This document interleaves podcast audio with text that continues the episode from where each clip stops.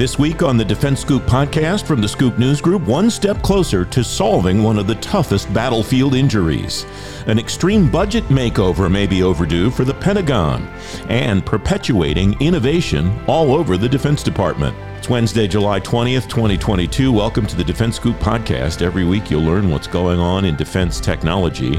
I'm the host of the Defense Scoop podcast, Francis Rose.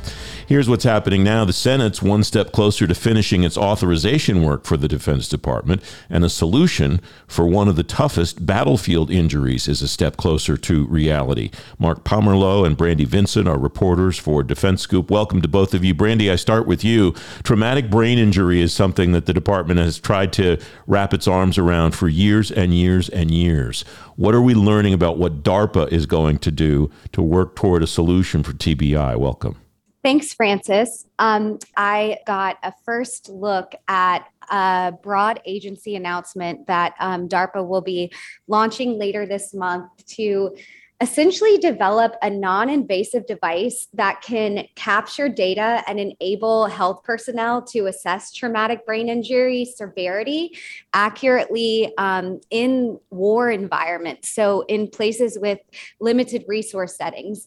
Um, the, this is something that D O D has been uh, sort of grappling with for years, as you mentioned, um, broadly around four hundred fifty thousand military service members were diagnosed with T B I between two thousand and twenty twenty, including sixteen thousand in twenty twenty alone.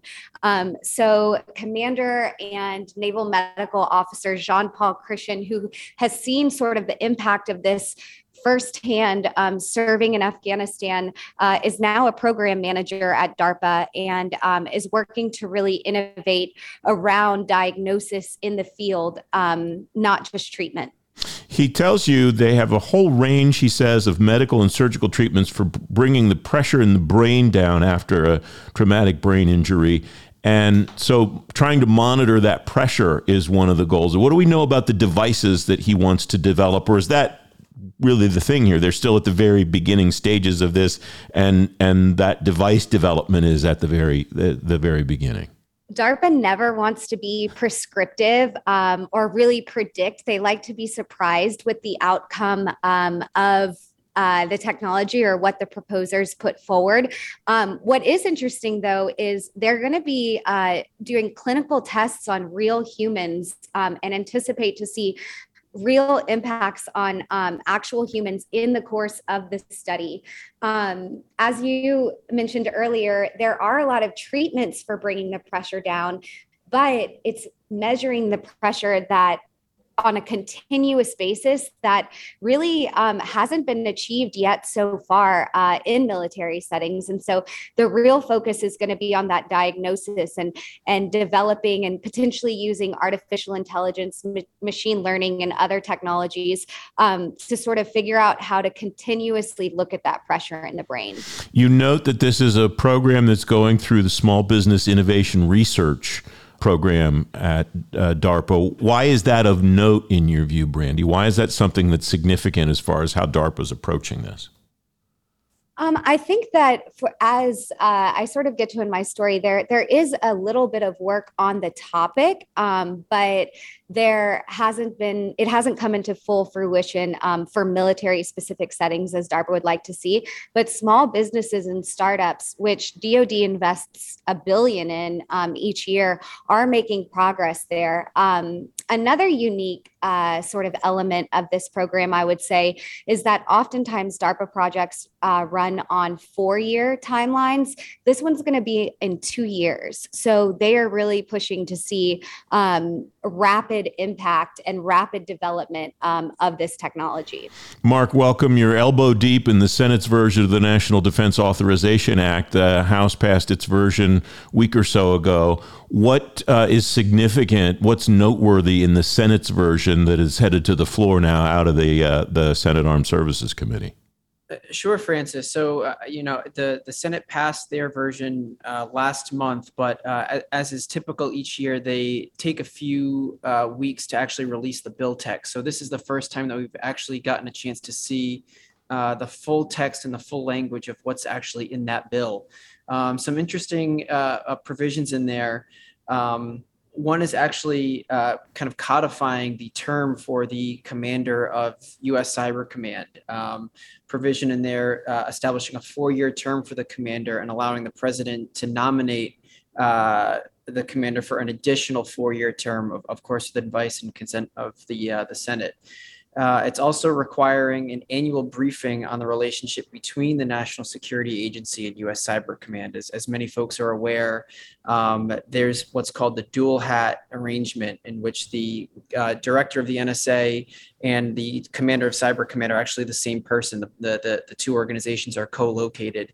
Um, it's it's uh, been a bit of contention uh, for, uh, ever since it was created many years ago, but uh, the Senate is actually asking for a specific uh, report on that, looking at uh, the authorities and resources between the two organizations. Um, a few other uh, things of note under uh, some items of special interest, which essentially are just kind of priorities that the committee lists um, and, and really just articulates um, some areas in which the committee is, is interested in and wants some more information from D O D. Uh, one in particular uh, is a Comptroller General review of the Cybersecurity Maturity Model Certification Reciprocity. Uh, specifically, uh, S A S C said that they're concerned with the current C M M C regulations uh, that still don't clearly address C M M C compliance for commercial off-the-shelf technical and software components. Um, another interesting uh, uh, item of special interest uh, focuses on a, a multi-cloud strategy. The committee said is a positive development um, and said that the department should use the latest cloud management software technology, as well as enterprise-wide multi-cloud management principles that allow for applications, data, and other programs to be portable and interoperable between public, private, and edge environments while minimizing the cost and complexity of uh, unavoidable refactoring. Uh, there's a lot there, Mark, regarding technology in the department. I don't recall an N D A A in the last several years that's had so much in it in that uh, respect. That report that the senators want on splitting Cyber Command and the National Security Agency. There was a period of time, I seem to remember it's been three, four years, maybe a touch longer, where that split seemed to be very close to reality. If the Senate's just asking for a report this year, that seems to me that we're no longer on the cusp of those two organizations being split. If this is still something that's being studied, it's going to be studied for a while, probably. Is that a fair assumption on my part? Oh, it, it, it sure is. Um, as a matter of fact, uh, they're really just kind of looking for um, an assessment um, of of the, that that construct. And as a matter of fact, they even note kind of in, in a report that uh, accompanied the bill language, uh, the senators actually uh, reflect on the importance of that dual hat relationship right now, saying that um, it actually has created some some positive outcomes for the nation. So uh, to, your, to your point, Francis, it does seem as though we might be uh, a little bit farther away than some had thought uh, from splitting the two organizations. Yeah, that language is instructive. It sounds like they're leaning toward the idea of keeping it together rather than leaning toward the idea of separating the two organizations.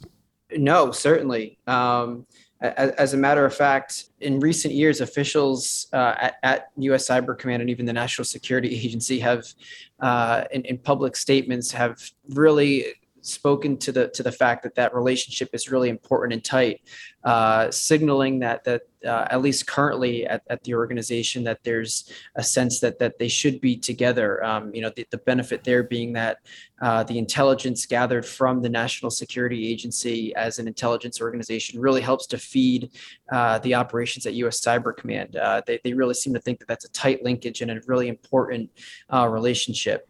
The the flip side of that and the uh, uh, potential Uh, drawbacks there is that the National Security Agency as a foreign intelligence organization is really charter, charged with, with doing foreign intelligence, um, which isn't necessarily uh, compatible with the Department of Defense's warfighting mission. So uh, the, the two sometimes are in conflict, but uh, a lot of the times uh, proponents say that that, that relationship really uh, is, is, is beneficial and uh, leads to positive outcomes for the nation. Mark, what will you be tracking in the next week or so that people should be watching for at defense scoop dot com? Sure. So uh, later this week, uh, the uh, there will be a change of command ceremony at sixteenth Air Force. That's the Air Force's uh, information warfare command uh, that was created in uh, uh, October of twenty nineteen. Um, it's, it's kind of the first of its kind within the Air Force, uh, en- encompassing you know cyberspace operations, uh, information operations, electromagnetic spectrum operations, signals intelligence. Uh, its current commander, Lieutenant General Timothy Hawk, is actually leaving to be the uh, deputy commander at U S. Cyber Command. Uh, and they'll be uh, welcoming incoming commander, Lieutenant General Kevin Kennedy, who just came from U S. Cyber Command as its uh, director of operations. Brandi, what about you? What's in the week ahead for you? I've got um, an exclusive first look at a new study coming out from um, experts at uh, George Mason University's Center for Business um, for Government Contracting, really about sort of the impact that consortia have had on D O D acquisition efforts, um, as well as sort of uh, the implications of other transaction authorities. Um, so excited to share some new research and uh, some of the challenges they've found uh, that they shared with me um, in their study. Brandi Vincent, Mark Pomerleau, thanks very much. Thank you, Francis. Thank you. You can read more about these headlines and lots of other Defense Scoop stories at fed scoop dot com. The new versions of the National Defense Authorization Act are through both Armed Services Committees on Capitol Hill. Last year's version requires a review of how the Defense Department budgets. John Whitley's former acting Secretary of the Army and former Assistant Secretary of the Army for Financial Management Comptroller, he's writing about the planning, programming, budgeting, and execution system of the department for the I B M Center for the Business of Government. John, welcome. Thanks for joining me today. What is the P P B E? How does it work and what does it do for D O D? Welcome. Well, thank you. Thank you for having me. The P P B E process, which those who have worked in the Department of Defense in and around it are, are very familiar with it. Uh, some love it, some hate it. But it's a process by which the department allocates its resources. So you have to think about the problem that a Secretary of Defense change faces. seven hundred seventy-three billion dollars was the two thousand twenty-three request uh, for the Department of Defense. That's a tremendous amount of money. No secretary could could understand where each and every of those dollars goes. So what is done, what the P P B E process tries to do, is have a systematic process that breaks the problem out into steps to uh, allow a secretary to try and take as much control as possible of that seven hundred seventy-three billion dollars. It starts with the planning phase, which is where you're taking uh, enduring strategic directional type documents like the National Defense Strategy and translating them into annual guidance for the upcoming uh, resource allocation cycle. You then move into a programming phase where you try to translate that directional guidance from planning into specific programmatic priorities uh, for the Department of Defense. You then move into budgeting, where you're going to do precise pricing and budget allocations, uh, submit to Congress, defend to Congress, get an Appropriation Act, and then you're going to execute. There are three reforms that you're proposing here, and I want to take each one of them in turn. The first is rebuilding strategic analysis. Rebuilding, to me, is a stronger word than reform. Am I reading too much into what you're writing, John? No, I, I, I think uh, I think reading it as, as a strong statement is fair. Uh, so this is that planning phase that we talked about. We have strategic direction. We have a national defense strategy that came out in two thousand eighteen, was just refreshed in two thousand twenty-two, providing a very dramatic change in the direction for military planning, uh, moving from twenty years of counterterrorism, counterinsurgency warfare to a re- refocusing for the first time since the end of the Cold War on near-peer competitors like China and Russia. While we were fighting in uh, Afghanistan and Iraq, they were watching us. They were investing.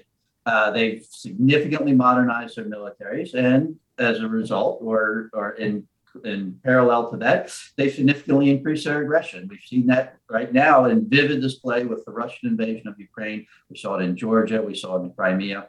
China, we saw the crackdown in Hong Kong. We see increasing belligerence against Taiwan and, and its neighbors in the South China Sea. So we are now pivoting back to Uh, a focus on near-peer uh, adversaries, very different than the terrorism threat. Uh, the planning phase would be where, you know, the first step after you write that strategy, that national defense strategy saying we need to refocus, the planning phase would be, what does that mean for, for posture, for where we're positioned? What does that mean for our forces, for the types of units we have? What does that mean for modernization and the types of platforms and capabilities and equipment sets that we need? We had a process for that that we've used for, for, for some decades. Uh, it, it, it had certain challenges with it. It was very slow. It was very labor intensive. Uh, we ended that process about ten, ten or so years ago. That was probably done for good reasons. The challenge is we never rebuilt it. We limped along for those ten years, really continuing that counterterrorism fight. We are continuing what we were already doing. Okay. Now we get faced with this dramatic realignment, redirection, and we don't have the analytic processes in place to support and tell us what it really means and how to translate that into programs and budgets. You write in your work, to be successful, the planning phase is both an analytic capability and a decision-making process.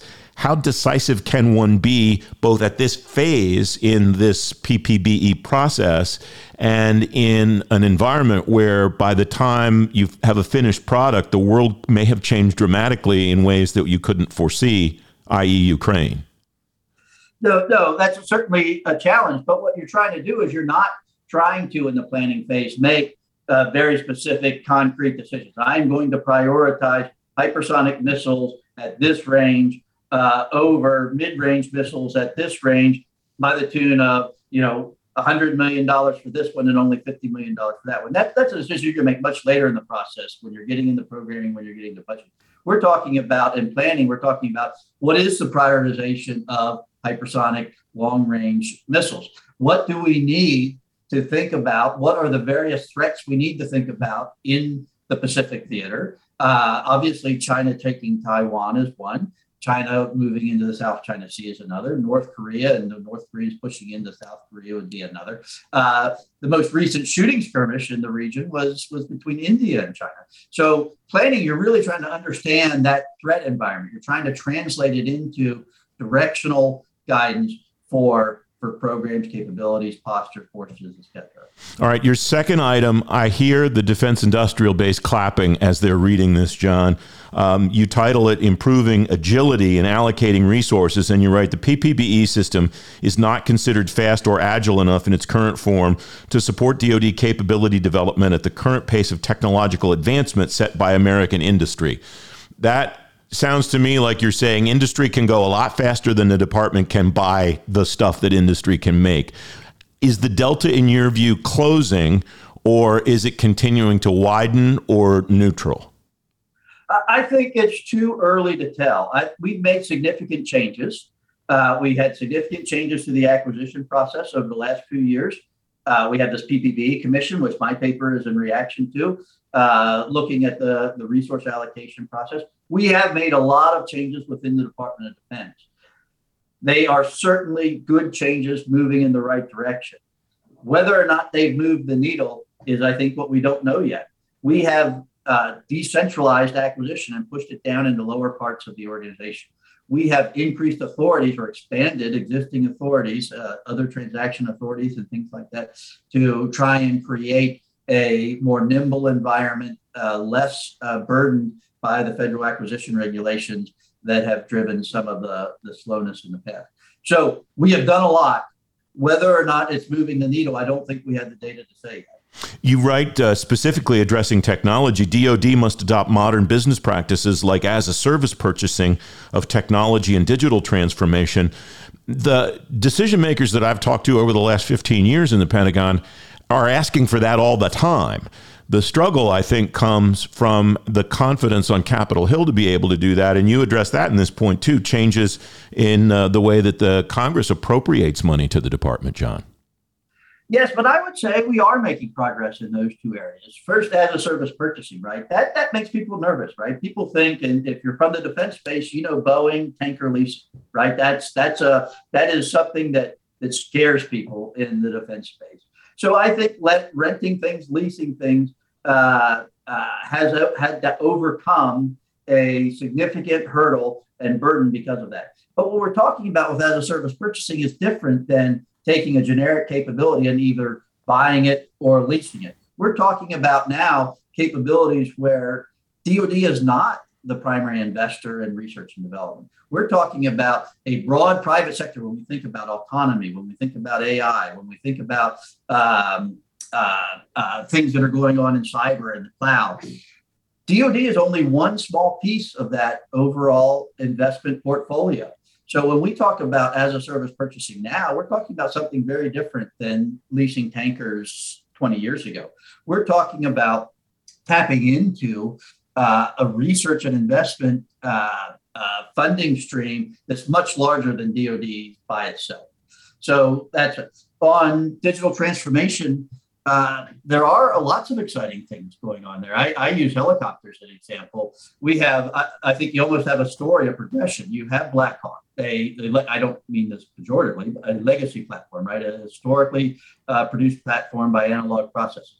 The Army is now going back and, and building a digital twin to now match the Black Hawk to improve operations sustainment of the Black Hawk. Then you go to C H fifty-three K. Uh, We used digital transformation in incremental ways in there on the production process for, say, torquing fasteners, or uh, in the design phase where we had a problem with gas re-ingestion and had to sort out a problem with the engines. And then you go to future vertical lift, the next uh, the next generation of helicopters that the Army is is investing in for modernization. And you're starting with a digital, uh, you're starting with digital design up front, and then you're trying to build an unbroken digital thread all the way through to the manufacturing process once we get there uh, for future vertical lift. So I would say uh, we have been talking about it. Progress is probably not as slow as you or I or others might want, but there is progress being made.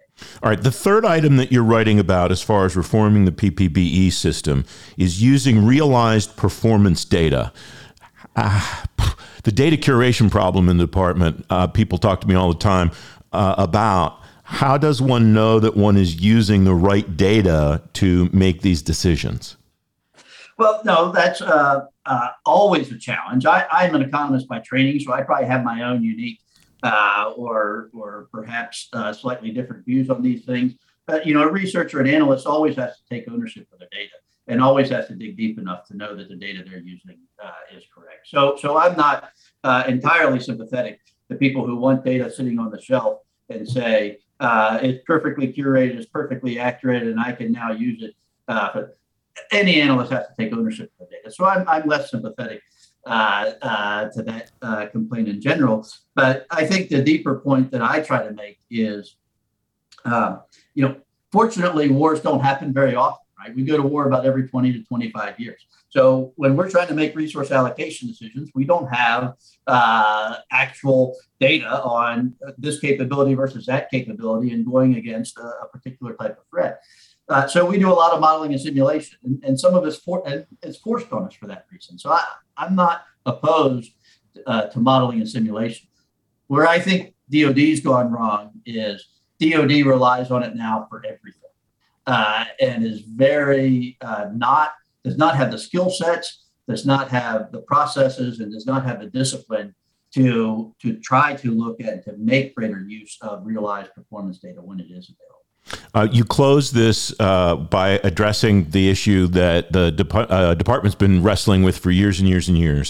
You write, with annual full-scope financial statement audits well underway, the pieces are now in place for major improvement. What's the major improvement that the department should anticipate that if they get to that, they will have success in uh, in, in the use of data, John?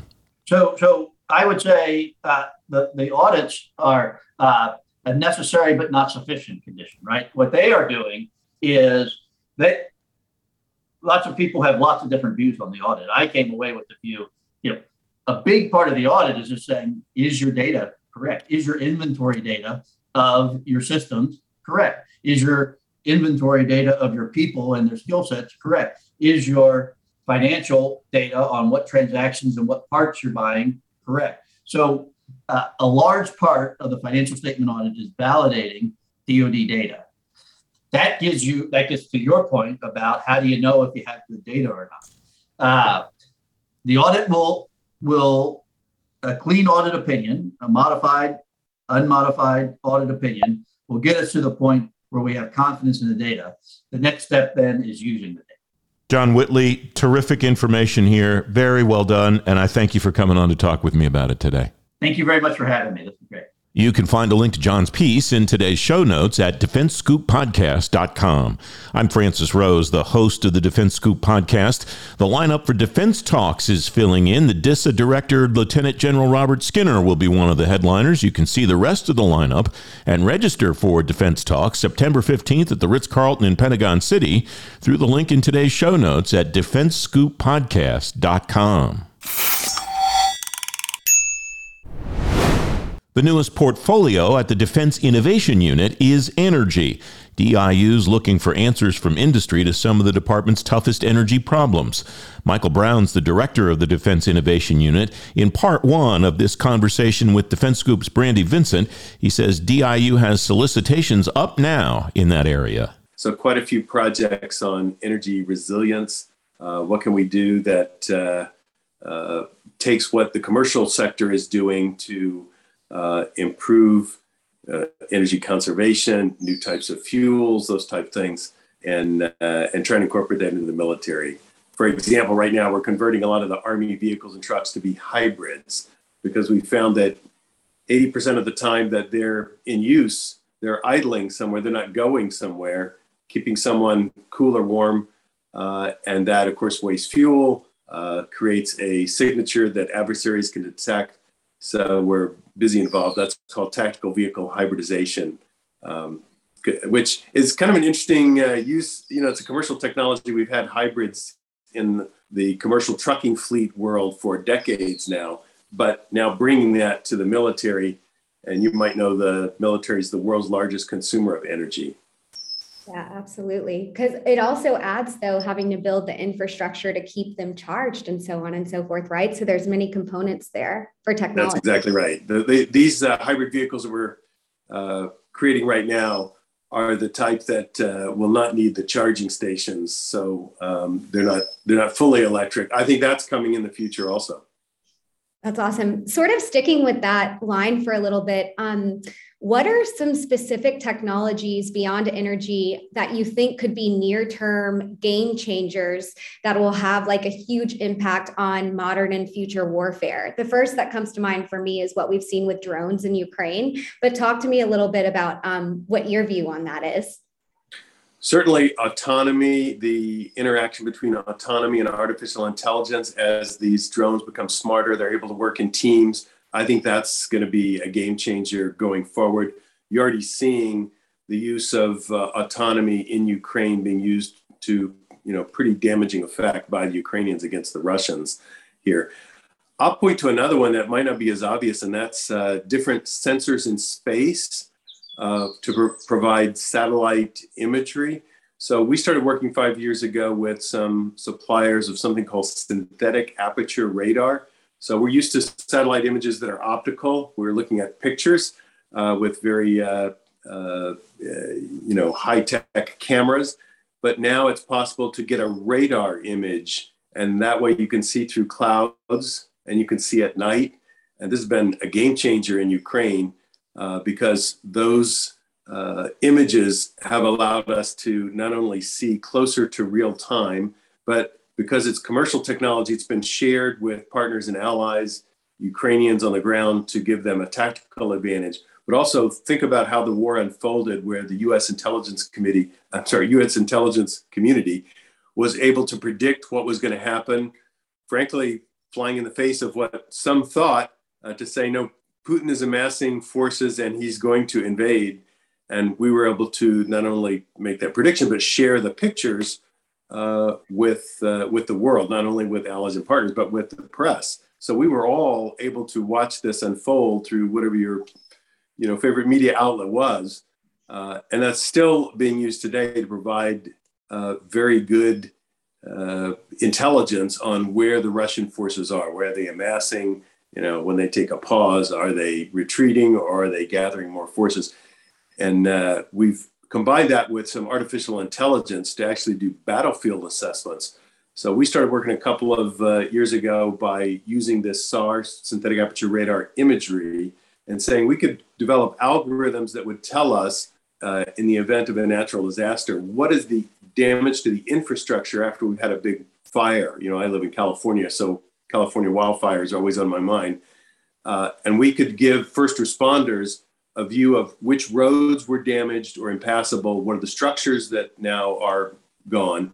We can use that same technology and R to provide that to Ukraine so they can do battlefield damage assessment as soon as missiles uh, are flying in the air.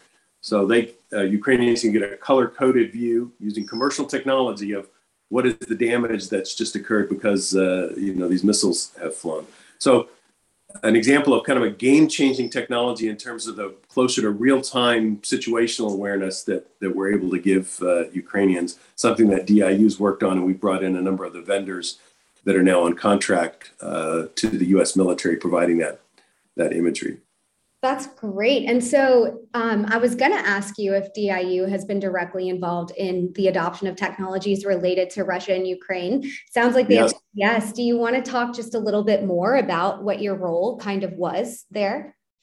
Yeah, as soon as uh, we saw the, uh, uh, you know, the events unfold and we saw the invasion was happening, uh, the U S getting involved to help NATO uh, uh, allies, uh, we uh, immediately made the commercial technologies that we thought could be useful, uh, you know, highlighted those so that they would be able to put on the security assistance lists uh, that are provided to Ukraine and, and make sure that uh, European Command, the force that's working most closely with NATO, uh, would have access to those. Beautiful thing about that, again, commercial technologies that can be shared freely with partners and allies, no classification issues that have to be sorted through to see who can we share that with. And again, because it's commercial technology, it can be scaled up rather quickly. So we were able to scale up with a number of vendors that we qualified so they could provide uh, assistance in much higher quantities much sooner than you might have with some of the more specialized gear. And so we feel like the combination of the commercial satellite imagery, uh, which is now being provided through the National Reconnaissance Office, the N R O, uh, uh, secure communications capability. Uh, we've all seen the Russian generals making mistakes using their cell phones and not realizing those are geolocator devices. So providing, uh, you know, secure communications capability. Drones, as you mentioned, being used to incredible effect here, not just the small drones that we worked on at D I U, but some of the other drones that are being used to, you know, um, send, uh, you know, unfriendly uh, uh, missiles over to, to Russian tanks and trucks and, and things like that. So those are the technologies that we've worked on that are being used in Ukraine. Oh, wow. Thank you for sharing it, that. Is there it, any? It's a highlight to how important commercial technology is to the future of warfighting, uh, a question you just asked about. I think we're seeing that change in front of our eyes in Ukraine. Commercial technology is going to be more important and used in some new and different ways, just as we talked about. So also, what does that in turn say about um, D I U and its sort of significance where it fits to the government there? Yeah, I think it's uh, underscoring how important the mission of D I U is. As we think about uh, warfare evolving over the next couple of decades, there's going to be more and more of these commercial technologies that are going to be applied in warfare. Uh, the Undersecretary of Defense for Research and Engineering, my boss, uh, has come up with fourteen technologies that she believes are critical for national security. eleven of those fourteen are being led by the commercial sector: A I, autonomy, uh, the commercial satellite imagery, what's happening in space, cyber. So for these technologies, the military really needs a way to access what's happening uh, outside, which is why D I U was set up, and then a way to be able to adopt those capabilities uh, in a way that's different than what we've done with an aircraft carrier or a fighter aircraft. So we need to be aware of those technologies. We need to be uh, evaluating them on a much more frequent basis because new technologies in these areas are coming out every year, every eighteen months. So we've got to be assessing and then finding a way to field them so much more quickly than we've done with traditional uh, military gear. So we've advocated for something we call a fast follower strategy, where the military isn't leading in the development of a technology like hypersonics or uh, laser Uh, weapons directed energy weapons. We need to be fast following what the commercial market is doing in areas like drones or commercial satellite imagery, and really have an alternative process that, that we've outlined uh, that would allow the military to more quickly assess and field those technologies. Absolutely. When we're speaking about sort of um, how important commercial technologies will be to the future of warfare, um, I can't help but think about sort of previous frustrations you've spoken of, of like a lack of funding for D I U. So like when we see this trend happening, why do you think uh, D I U's funding has been sort of slashed over the years? And um, what is kind of your comment on that in the bigger picture of where warfare is heading with technology? Well, I say two different uh, trends that we're talking about. One is recognizing that these commercial capabilities are going to be needed on an ongoing basis, if not an increasing basis. So we need to move from a concept the military calls programs of record, where we have a specific requirement, choose a vendor, and field that technology for thirty or forty years. That's what we do with fighter aircraft. So with commercial technology, we need a different process.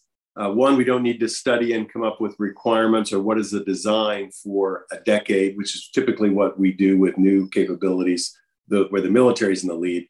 We have to more quickly assess that technology, figure out where it's going to be bought. That's one of the keys with commercial satellite imagery and other commercial technologies. We have to know where that's going to be bought. These technologies were not developed for a specific service. It wasn't like, okay, new ship, that's going to Navy. Who should be buying that? In the case of commercial satellite imagery, it was a question, was it Air Force? Was it Space Force? Was it the N R O? Was it the N G A? So you have to decide where that center of excellence is going to be, have the people who can assess that, and then develop a process that works in a very fast cycle, basically fielding every twelve to eighteen months when new commercial technology is available. That's so different than what we do with a fighter aircraft, uh, which we might only field a new one every uh, decade or two, uh, that we really need a, a parallel process. So I call that capabilities of record versus a program of record. It's not a specific program. So we would probably ask Congress to fund those capabilities, knowing we're going to need that on an ongoing basis. That's a little bit separate from the D I U budget, which uh, has had tremendous support from the Congress uh, for the four years that I've uh, been leading D I U, except for this past fiscal year. And I'd say it's just a function of D I U being so small within the Defense Department. It didn't have the, the focus with the new administration to say, okay, we've got to change what was in the, the uh, what's called the, the FYDAP, the extended period of, of budgeting that's done, because they're done uh, two or three years in advance of the year you're spending money. So do you think that sort of lack of funding for D I U could be a trend that keeps going, or um, sort of in coming years, do you think it'll switch with the what we're seeing with commercial technologies for defense? Uh, I think it will switch. I think uh, we've given some visibility to the fact that uh, the budget's gone down at a time when commercial technology is ever more important. And uh, frankly, the, the combatant commanders, the, the warfighters are asking for more commercial technology because it can be deployed so much more quickly. We had a, a recent hearing from the House Armed Services Committee where there was tremendous support for what can we do to increase the activity that D I U is undertaking. So I think there's going to be enough visibility for this that it will get corrected. This gets us sort of the topic of, in your view and what you've seen over these last few years, um, what does, what else I should say, because you've gotten into it a little bit, does D O D need to do to better insert and adopt commercial tech? Where do you see it lagging? And sort of big picture, what's your biggest concerns around the future of U S national security with that in mind? So there's two things that we've called for that are related. One is, uh, the idea that I've worked on with uh, Admiral Lawrence Selby, who leads the uh, Office of Naval Research, that we basically need to create a hedge to our traditional large weapons platforms. Why? Because our adversaries, in some cases, China has stolen some of the designs for our major weapons platforms. I'm particularly thinking about aircraft. Uh, and certainly all our adversaries have had a chance to study our warfighting concepts, what the military calls techniques, tactics, procedures, how we go to war with the equipment that we have. Because the U S has been so involved globally in quite a few conflicts, our adversaries have studied carefully how we go to war, just the way we're studying what the Russians are doing in Ukraine right now. So there's no surprise in that. So I feel like we need a hedge uh, to be able to bring an element of surprise that's brought by commercial capabilities. Again, we talked about some of these with Ukraine. The, the Uh, amount of sensors that are in space. It's going beyond synthetic aperture radar to now uh, infrared and radio frequency. So we're going to get an entire spectrum of different sensors from space, which will increase our situational awareness.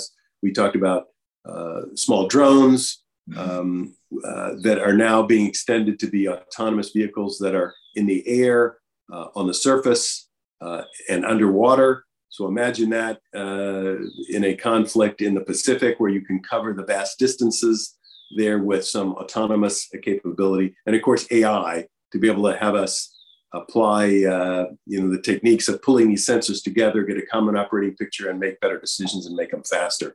So these commercial technologies are going to be in- increasingly important uh, on their own, in combination, because you can provide new capabilities as they're experimented with and combined, and to provide an element of surprise and something new we're bringing to the fight relative to the large platforms, which we will always need to field.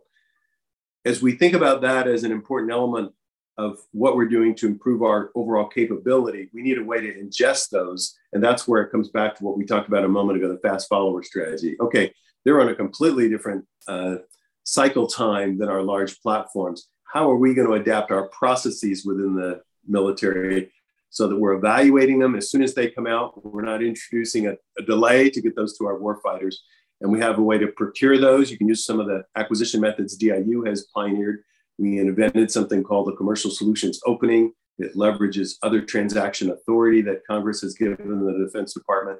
So that's an acquisition technique we use. Now we need to, uh, in addition to that, have more flexible budgeting, what I talked about with the capabilities of record. So this combination of requirements, acquisition, and budgeting as a whole system uh, needs to be reimagined for commercial technology because it's on such a much faster cycle. So the combination of that hedging of the cap- large platforms with commercial capabilities, experimenting, bringing new concepts uh, to warfighters, and then being able to ingest that capability quickly using speed as an element of uh, competition is going to be something that uh, uh, we need to improve upon. And, and those are the ideas that we put forward. Mike Brown, the outgoing director of the Defense Innovation Unit with Defense Scoop's Brandi Vincent. You can read more in today's show notes at defense scoop podcast dot com, and you can listen to part two of that conversation on next week's episode. The Defense Scoop podcast is available on all the podcast platforms. If you don't want to miss a show, you can subscribe and get the show every weekday on Apple Podcasts, Google Podcasts, or wherever else you get your shows, and on any device you get your shows. And if you really like the Defense Scoop podcast, leave us a five-star rating and a review. It'll help more people find the show. The Defense Scoop podcast is a production of the Scoop News Group in Washington, D C James Mahoney and Carlin Fisher help me put the show together every week, and the entire Scoop News Group team contributes. The Defense Scoop podcast, back next Wednesday with part two of the conversation with Mike Brown at D I U. I'm Francis Rose. I'll talk to you then. Thanks for listening.